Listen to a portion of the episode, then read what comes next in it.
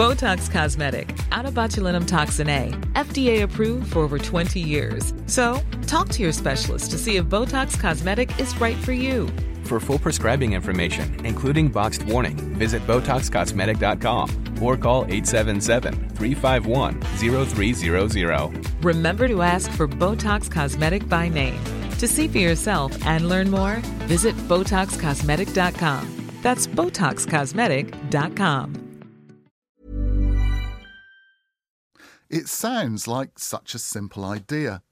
Go to a city and then start up conversations with random passing strangers by asking them one question Where are you going?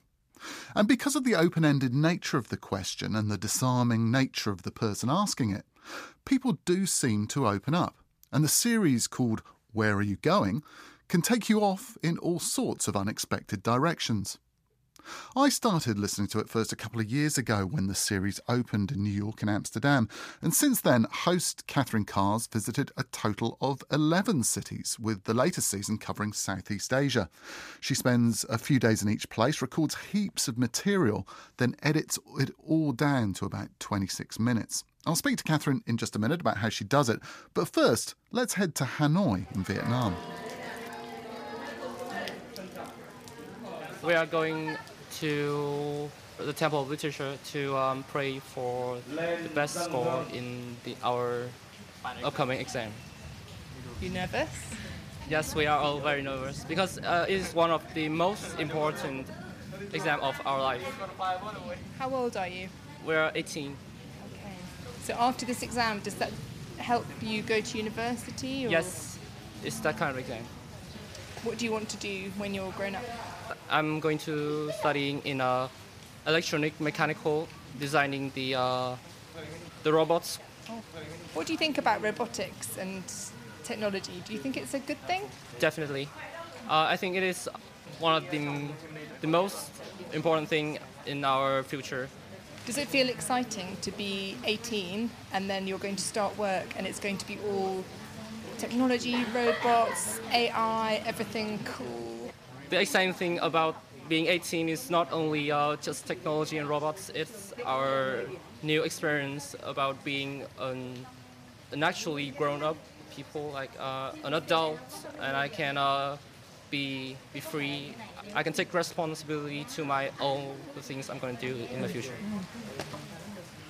What kind of adult do you think you'll be? What, what do you mean? What kind of person do you want to be when you're grown up? I know you want to work with technology, but oh, the thunder. um, but what kind of person do you want to be? The person I want to be is I. I want to travel around the world. I want to be the um, a global citizen. You want to people. leave Vietnam? Not not that kind of leave, but I, I want to travel and I can come back to Vietnam anytime I want. So Where do you want to go? to Canada, to Europe. Your friends are helping. what did they say? They say Dubai Why Dubai? because they are very rich. Do you want to be rich? I rich but enough, not too much. So when you go and pray at the literature Yes. temple, what prayer do you say? Well, actually, the they will do all things, and all we have to do is to listen and uh, to uh, do the hands like this, and they hit the drum and the bell. And do you believe it will help? I think that it is just the more we pray, I think we'll gain luckiness. On the other hand, we will also have to try our best to do the exam.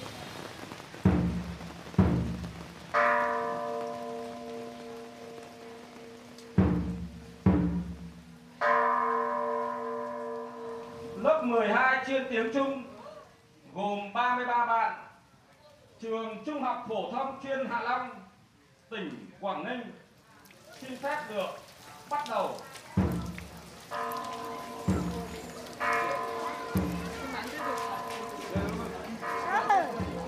Why are you putting that microphone on my? So that you can speak and then I can listen. I want to know where are you going today? Where am I going? Um, it's almost time. For I'm going to my grandparents' house. Yeah. what are you going to do at your grandparents' house? Mm, I am gonna. I'm gonna live there now, and then for a while, all the time when finish like living there, I'm gonna go back on my auntie's house and just for five days, and then I'm gonna go to another country, to the Philippines. Is that where you're from? Yes, I study there, and then when I finish, I go back here. I live in my auntie's house again, and then I go again on my grandparents' house, then on my auntie's house again, then I go back. It all goes like that. What about your mum? Uh, that's complicated to say. So you travel a lot. Yes, Do you like traveling? of course. What do you like about traveling? Uh, it's like exploring. The, the most excited thing is the airplane because it's so high. But the thing is, I don't like to go on night time. It's very dangerous, and even uh, I don't know, How old are you? seven. You seem very mm, grown up for seven. What do you want to be when you're grown up? When I'm a what? When you're an adult? A pilot, of course. I told you already. I told you that my favorite traveling is planes. So I will try to make it, but it's gonna be very hard for that college. You already know it's to be hard. Yeah. Are you a good student? Do you work hard? Uh, no. You're a bit cheeky? I don't know. What do your teachers say about you? I'm just top eight, sorry. You're just what? Top eight. Top eight? Well, that's good. No. The good one is top one. So, going to your grandma's, then your aunties, then the Philippines. But today we're gonna close now and going to my grandparents' house. Do you like staying with your grandparents? You wanna stay? Thank you. I would like to stay, but I've got work to do. Do you like staying there? Uh, yeah, of course. Is your grandma kind? Not really. Especially my daddy. He's always. Sorry. Is your dad in Vietnam? Uh, my dad is right on the Philippines, on the other country. Hmm. Your life is complicated. I told you!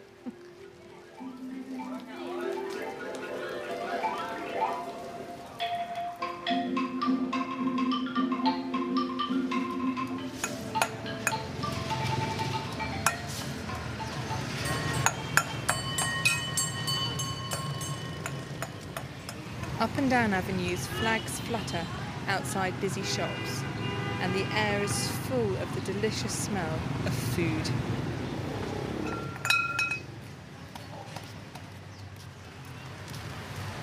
I was just wondering where you're going. Oh, mind, mind yourself in the car. I am go home. uh, go to my hopes. I uh, just uh, buy um, milk for baby. For your baby? Yes, Oh, how old? uh, is uh, eight month. Yeah, What's his name? One baby is Nam. Nam. Yeah, Is it quite hard work? hard work. Yeah, like tiring with a baby. Yes, very tired. Does your mum help or your family? Uh, I wish my body help me uh, take the care for baby, but mm, nobody It's because it's my family is very busy. Yeah, That's difficult. yeah, So every day, you and the baby. yes, every day. Do you have friends with babies? Mm, Oh, Nobody. nobody. No friend, no family. It's only me. Are you sad or happy? Very sad, very stressed. something my husband take care for uh, my baby. Uh, he's very angry, and my baby very, very, very cries. cries. My baby very surprised and my husband very angry. But, and I very tired. And uh, every day, every day uh, I take care of my babies, and I two baby. Two. Yes, because I have twin baby. Twins. Oh my goodness. Uh, excuse me. I uh, finished because I uh, am very my baby uh, cries.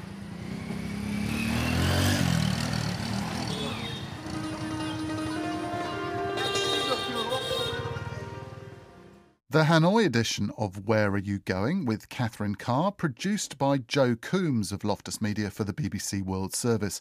And I spoke to Catherine via Skype to ask her all about that all important central question. I think the genius thing about the question is everybody can answer it.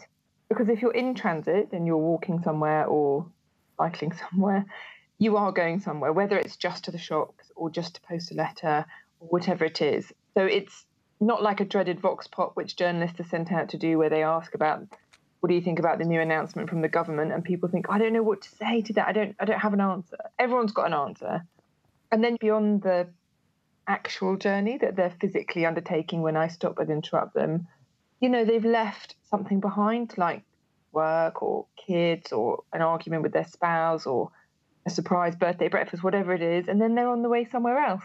And there's so many stories that you can unpick from where they've been, what they're thinking about on the way, and where they're going. But it's it's such a rich smorgasbord of personal detail. You could get anything, I think, if you played your cards right. And the genius of interrupting people as a stranger on a journey is you're actually accessing something that counsellors and psychotherapists notice a lot, which is in the last five minutes of a session, often a client will come out with the big secret and tell their counsellor, oh, you know, and, and that's when it happened. That's when she left me, or that's when my heart broke. Because they're safe, they know that they're just about to leave and they don't really have to deal with the consequences. So, in this kind of fleeting moment of anonymity but intimacy, it's like people are really free and they feel this opportunity to unburden or share or celebrate or cry, and then I'm gone. And they they can move on and I think it's I hope it's a nice experience for them as well. I, I, I definitely never push until someone's angry, and I always go away knowing that they were happy telling me what they told me, and I like to think that there's something sort of magical about that little pocket of intimacy that we share. Do lots of people tell you to get lost though, or do, do you have to kind of cope with rejection much? Weirdly, no. In the last series I did in East Asia, we went to Seoul, Hanoi, and Tokyo. That was the trickiest. I think partly culturally, there's not such a culture of sharing, but also language was more of an issue. And there's a humbleness around people's ability to speak English. So that was harder because people said, no, no, no, my English isn't very good. And actually, five minutes later, it turned out their English was great. But a lot of people's English isn't that great. And that was a barrier. But everywhere else, the rejection rate is so low. It's astonishing. It's astonishing. I don't. I think I must have had about three or four absolutely don't talk to me in the whole time I've been doing it. That must be something about you then, because I go, I've gone out and done Vox on the street, and no shortage of people telling me, no, no, don't want to. Talk. There must be something about you, very open and approachable, that people respond to. I don't know. I mean, I'm I'm very tall, so people joke that I'm oh, physically intimidating. I don't know. I mean, I dress really, not purposefully, but a little bit purposefully, quite drab. So I look, I'm not sort of dressed up. I don't look threatening. I'm in jeans and trainers and a boring t-shirt, and I do have a kind of way of often falling into step with people. So that I have got better at is the physical kind of ballet of it. You know, spotting someone that I want to talk to and doing a little maneuver and ending up next to them without them realizing. But you know, I'm just asking them where they're going. So if they say, you know what, really busy, I'm going to visit my grandma, I haven't seen her for three weeks, and then they genuinely have to go, that's cool. But they told me. I was interested in how you chose the people to talk to. Did you find yourself pre selecting for certain people, or did you try and keep it very random? Oh, it really messes with your head because, especially in New York, that was like the uber crazy place where I had this feeling that every single person had something great to say. And I just never sat down for hours and hours and hours every day. And then when people gave me answers that weren't great, I got kind of paranoid that the really interesting people were in Soho or like Central Park. And I would spend three hours walking there because I was sure I'd just picked the wrong part of town. And then it does kind of mess with your head because you're searching, searching, searching for really good stories. The truth is, everybody's got a really good story. It's just how good you are at getting it out of them. That said, some people give off a very much like don't even bother vibe. Like really don't bother. And I tend not to go up to those people. And some people you can just tell they're gonna oh, they make eye contact with you, they're inviting it. And I tend to try and keep them to the minimum because I don't just want show offs. I do want some people that I've had to seduce and draw out, and it's a bit of a game in a way. As to whether it's entirely random, it can't be. But that said, you know, we ask so many people and then we end up with just 23, 26 minutes. So we lose so many stories. I can't tell you the heartbreak of the lost stories that just end up, I don't know, in a digital bin somewhere that are just wonderful but didn't fit which is down to sometimes it's down to how long they were or uh, how well the, the accent came across perhaps when you're listening to it in the studio or what was the background noise going on. There's a lot of random and quite chance things that could exclude great stories isn't there? Yeah or you know without being too artificial you want to give the listener a really full experience. So the soundscape is as important as the stories. You really want to give people this kind of audio slice of a city. So you can't use eight minutes of audio on a story which is quite similar to a really great story that's only two minutes long. So sometimes you just think, damn, that, you know, we can't use it. There was a great one in New York, this wonderful, sad man who told the story of holding his lover as she died in his arms and they'd been girlfriend and boyfriend and then been separated by life and then got back together again. She walked into a video store where he worked. She ended up with cancer and she was quite ravaged by the disease. And he had this great New York accent and he was standing by this tr- this train in Brooklyn that came and went and came and went. And it kept coming at these times when he was saying something really intimate. Didn't make it worse, it made it better. Because he had to sort of shout, you know, she died in my arms. And, you know, and it was just this incredible juxtaposition of shouting something so private, but we couldn't make it shorter. We just couldn't. And it was too long for the episode, but it still breaks my heart that that story wasn't told. Is that one of the stories that sticks in your memory? Yeah, you know, it's funny. We have a photographer that comes with us now, but even before we did, I just have to hear a couple of seconds from a program or even from a story that we lost, and I can conjure up that person's face almost immediately. It's such a kind of locked eyes, imprinting, intimate kind of bubble that you, you go into, it feels like. Everything else is going on around you. People are coming and going and doing their own journeys, and you've just stopped. And in that moment, you're just sharing, and then they go. And I, I can call them all to mind. There's a man in Calcutta who was dying of AIDS, and he was on this sort of self-made pilgrimage, visiting all these little churches in this part of the city that meant something to him. And then he wanted to pray, so we ended up standing on this street corner, and you know, I can I can see him. I can see the way that his mouth moved now when I think about it.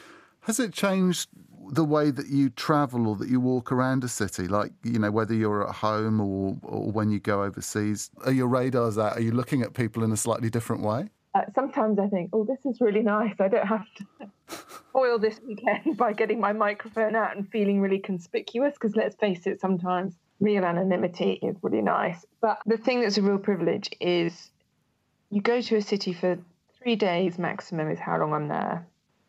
And in those three days, I get sometimes to see lovely things because I might walk past them or go and have a look for half an hour or something. But I get to talk to hundreds and hundreds and hundreds of people who live in that city. And it's like I always think doing an MRI of a city. So in Seoul, you end up with kind of lovely kids going to college and stressed businessmen and K-pop fans and you know somehow these people arrange themselves into my program so you've got this kind of amazing slice through all the layers of the city and I've had a chance to talk to all these people so even when I go to a city and I feel relieved that I don't have to get my microphone out and talk I also feel a bit robbed that I'm only getting the surface of a city Whereas when I do this program, I really feel like I get underneath the skin a bit of it for that period of time. Catherine Carr, and sorry about the quality of that slightly patchy Skype line. You can find links to all those 11 cities she's visited for Where Are You Going on our website right now. That's at rnz.co.nz forward slash podcast hour. Botox Cosmetic, out of botulinum toxin A, FDA approved for over 20 years. So, talk to your specialist to see if Botox Cosmetic is right for you. For full prescribing information, including boxed warning, visit BotoxCosmetic.com or call 877-351-0300. Remember to ask for Botox Cosmetic by name. To see for yourself and learn more, visit BotoxCosmetic.com. That's BotoxCosmetic.com.